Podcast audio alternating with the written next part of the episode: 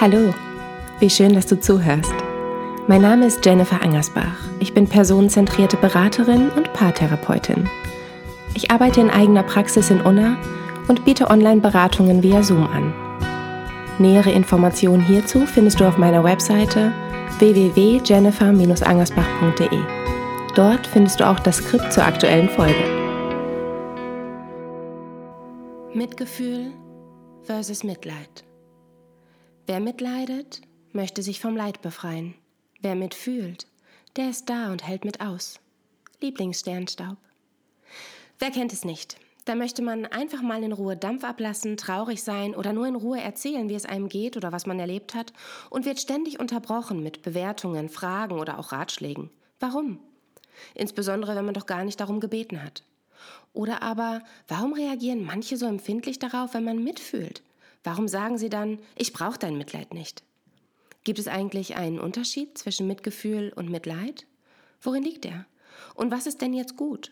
Und wie kann ich für mich sorgen, wenn ich mal wieder das Gefühl habe, ich komme nicht zu Wort oder werde nicht verstanden? Zunächst der Dialog. Soll ich vorbeikommen? fragt Nathalies Mutter bestürzt, während ihre Tochter am anderen Ende der Leitung schluchzt. Nathalie nickt und schluchzt dann ein leises Ja, merkt jedoch, wie sich zu ihrer Traurigkeit noch ein leicht unwohles Gefühl im Bauch dazu gesellt. Mama ist sicher nicht die erste Wahl, aber immer noch besser als alleine zu sein. Eine halbe Stunde später klingelt es. Ihre Mutter steht mit Sahnetorte vor der Tür. Nathalie lächelt. Essen kann sie aber gerade nichts. Sie bittet ihre Mutter rein, die sich direkt in die Küche begibt und Kaffee aufsetzt. Nathalie folgt ihr und lehnt an der Arbeitsplatte. Kaffee. Sofort schießen ihr wieder die Tränen in die Augen. Mark liebte Kaffee, trinkt ihn aber jetzt lieber mit Jasmin. Es fällt mir schwer, dich so zu sehen, Liebes. Na komm, hör mal auf zu weinen. Sei lieber froh, dass es rauskam, versucht ihre Mutter sie zu trösten. Das unwohle Bauchgefühl kommt wieder hoch. Klar, besser so, als weiter angelogen zu werden, aber noch besser wäre es, wenn es einfach nicht passiert wäre. Sie denkt an seine Erklärung und daran, dass er das auch nicht wollte, ihm aber ein bisschen Aufmerksamkeit fehlte. Ich hätte es verhindern können. Ich habe ihn als zu selbstverständlich genommen, schluchzt Nathalie auf. Ihre Mutter schüttelt mit dem Kopf. Na komm, das bringt doch jetzt nichts. Das ist jetzt passiert. Lieber ein Ende mit Schrecken als ein Schrecken ohne Ende. Sie deckt den Tisch und deutet Nathalie zu, sich zu setzen. Nathalie sagt auf dem Stuhl zusammen. Sie weint. Ja, es ist vorbei. Und das tut so weh. Ich weiß einfach nicht. Wir, wir wollten ein Baby, wir wollten heiraten. Und jetzt bin ich Mitte 30 und kann das doch alles vergessen. Na, jetzt übertreib mal nicht. Du bist 32 und du weißt doch, wie schnell das gehen kann. Dann gedulde ich mich eben noch mit dem Oma werden. Versucht sie ihre Tochter aufzumuntern, zwinkert ihr zu und beginnt die Torte zu essen. Mama, ich kann mir einfach kein Leben ohne ihn vorstellen, versucht Nathalie zu erklären. Mensch, Nathalie, du willst aber auch gar nicht nach vorne blicken, was? Nun wünschte Nathalie, ihre Mutter wäre nicht gekommen. Warum? Weil sie nicht gesehen wurde, nicht verstanden wurde und sich nicht gehört fühlt. Schlimmer noch, ihre Mutter signalisiert, wie schlecht es ihr geht, Nathalie so leiden zu sehen. Sie bittet sie mit dem Weinen aufzuhören, spricht ihr also ihre Gefühle ab und fordert sie auf, froh zu sein, bevor sie ihr schließlich vorwirft, dass sie scheinbar gerne leidet und auch nicht nach vorne blicken möchte. Aber warum tut Nathalies Mutter das? Und wie könnte sie statt Mitleid Mitgefühl äußern? Anbei nun einige Impulse, die einerseits helfen zu verstehen, warum wir manchmal in der Tat nicht mitfühlen, sondern mitleiden, und auch einige Impulse, wie wir wirklich wirksam helfen und trösten und aushalten können. Erstens. Je größer die gefühlte Verantwortung, desto größer das Mitleid. Gerade wenn es um eigene Kinder geht, bei denen wir ja tatsächlich sehr lange eine große Verantwortung übernommen haben und zum Teil noch übernehmen, aber auch in der Partnerschaft oder in Freundschaften, eigentlich in Beziehungen jeglicher Art, fühlen wir nicht nur mit, sondern verspüren auch die Verantwortung.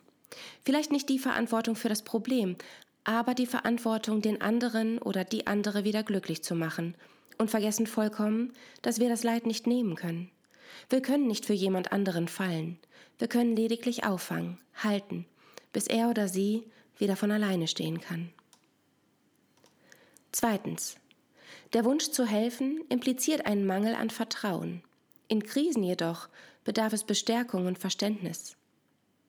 Falls du keine kleine Kinder hast oder kennst, erinnerst du dich noch an diese Autonomiephase so im dritten Lebensjahr? Es braucht ewig, sich selbst etwas anzuziehen. Im stressigen Alltag bist du vielleicht mal zur Hilfe geeilt und hast deinem Kind helfen wollen. Und wie hat dein Kind reagiert? Vermutlich mit einem klaren Signal. Ich will das alleine machen. Okay. Oder eher mit einem wütenden Allein. In dieser Autonomiephase brauchen Kinder vor allem das Vertrauen darin, dass sie es schaffen. Es bedarf Geduld und ausreichend Zeit, so dass sie sich ihrer selbst immer sicherer werden. Du kannst in dem Fall bestärken, alleine dadurch, dass du ihnen Dinge zutraust, statt einzuschreiten und zu helfen. Und dieses Vertrauen und diese Bestärkung benötigen wir auch oder vor allem im Erwachsenenalter. Wenn dich jemand fragt, ob du ihr oder ihm zeigen kannst, wie man Reifen wechselt, und du sagst dann, ach, ich mach das für dich, sorgst du ganz subtil für eine Abhängigkeit und vermittelst das Gefühl, du schaffst es eh nicht. Wenn du aber zugehört hättest, dich in die Person hineinversetzt hättest, dann hättest du den Wunsch, es zu lernen, ernst genommen und dir die Zeit genommen, es zu erklären und zu zeigen. Es einfach für die Person zu tun, war nicht der Wunsch deines Gegenübers. Drittens. Ratschläge und Lösungsvorschläge sind häufig das Resultat von Mitleid. Vielleicht ist dir mittlerweile schon klar, was jetzt genau der Unterschied ist zwischen Mitleid und Mitgefühl. Sobald du merkst, boah, ich kann das nicht ertragen, wie er oder sie leidet, fühlst du dich offenbar verantwortlich für das Wohlbefinden von ihm oder ihr. Und da möchtest du wirksam sein, nennst Lösungen oder verteilst Ratschläge, obwohl du gar nicht danach gefragt worden bist. Und du vergisst dabei, dass du eben nicht mit dir selbst redest. Stell dir vor, jemand erzählt dir, dass er oder sie unzufrieden ist mit den Arbeitsbedingungen. Und Gleichzeitig werden dort aktuell permanent Leute entlassen, betriebsbedingt. Und deswegen hat diese Person furchtbare Angst vor Konflikten. Du hingegen hast aber vielleicht ein freundschaftliches Verhältnis mit deinem Chef oder deiner Chefin und hast einen sicheren Job. Dann mag es aus deiner Sicht sinnvoll sein, das Gespräch zu suchen und dich zu beschweren über die Arbeitsbedingungen. Aber für deinen Gegenüber ist das eben keine Option. Das wüsstest du, wenn du sie oder ihn ausreden lassen würdest. Viertens.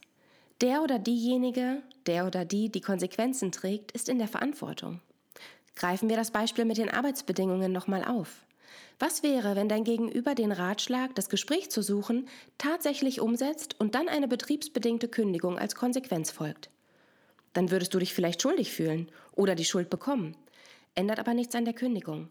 Klar kannst du dann sagen, dass es doch ihre oder seine Verantwortung war und er oder sie vielleicht im Gespräch hätte freundlicher sein sollen oder was auch immer.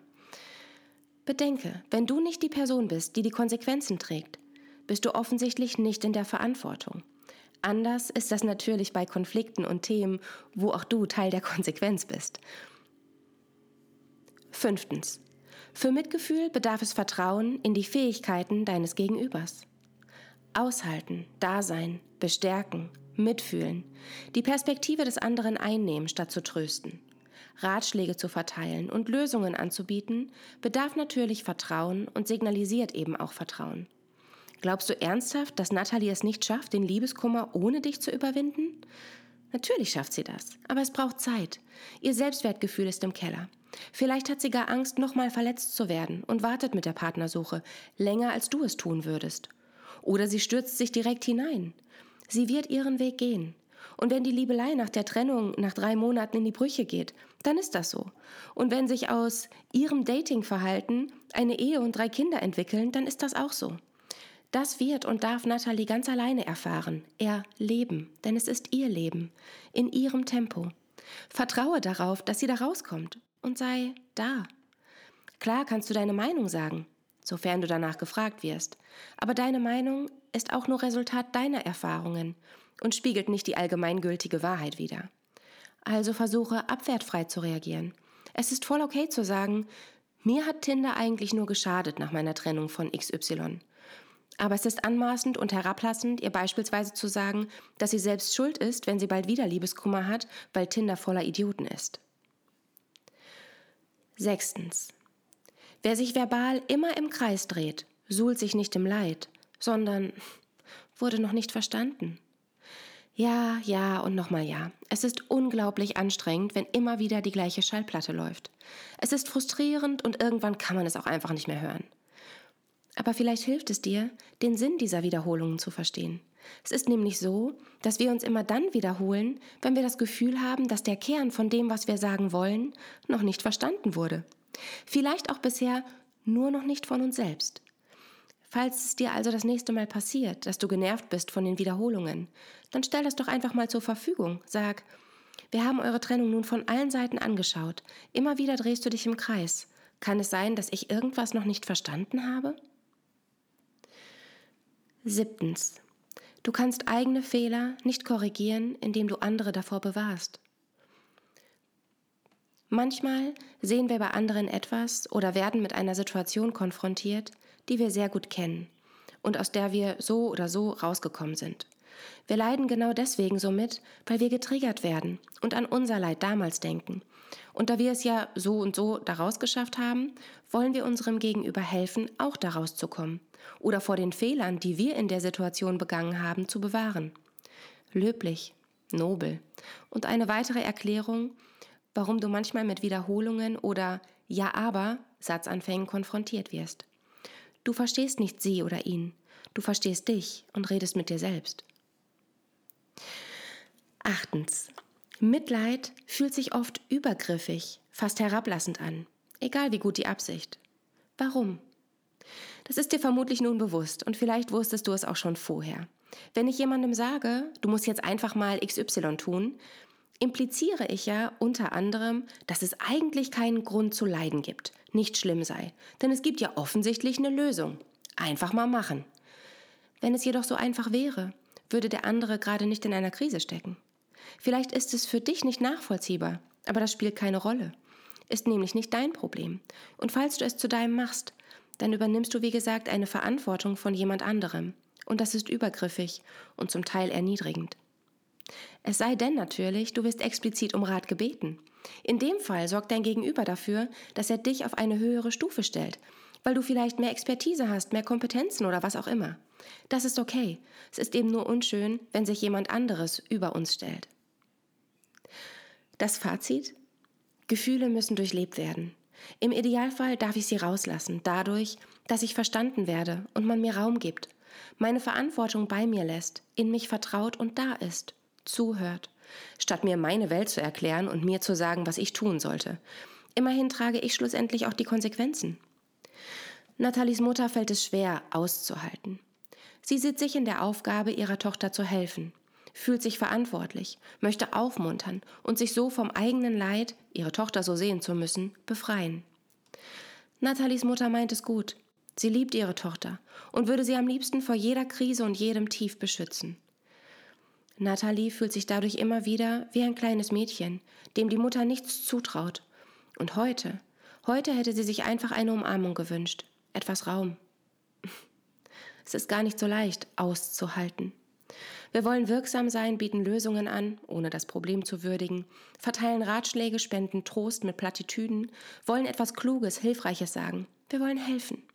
Wir wollen positiv denken und sagen, dass alles nicht so schlimm ist.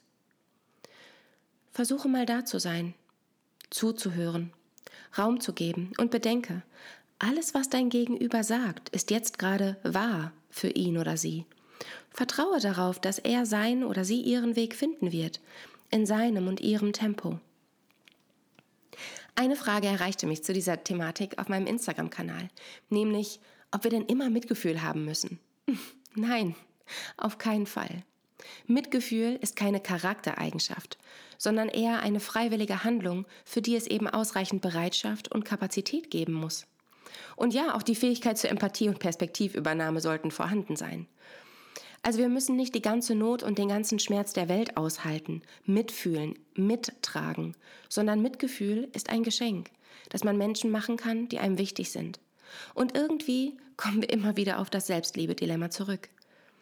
Achte zunächst auf dich, so wie du dir in einer Notsituation im Flugzeug auch zuerst die Sauerstoffmaske aufsetzt, sobald du dann atmen kannst, kannst du ganz vielen anderen helfen. Wenn dir der Sauerstoff fehlt, schadest du vor allem dir selbst und bist gleichzeitig frustriert darüber, was du alles gibst und wie wenig du bekommst. Dabei ist es eben kein Tauschgeschäft, dieses Leben. Ich nehme, was ich brauche und gebe, was ich kann und möchte. Wenn ich mir nichts nehme und immer gebe, egal ob ich das gerade kann, dann bin ich frustriert, ausgeliefert und fühle mich ungerecht behandelt. Besinne dich auf die Dinge, die du tun kannst oder auch lassen kannst, um raus aus der Abhängigkeit von anderen zu kommen. Wenn dir jemand selten zuhört, aber immer auf dich zurückgreift, um gehört zu werden, kannst du ihn oder sie nicht zwingen, dir zuzuhören. Aber du kannst deine Kapazitäten vielleicht denen geben, die dich zu schätzen wissen und dir ebenfalls Raum geben. Und denk daran, du bist lebenswert, auch wenn du dich selbst nicht liebst.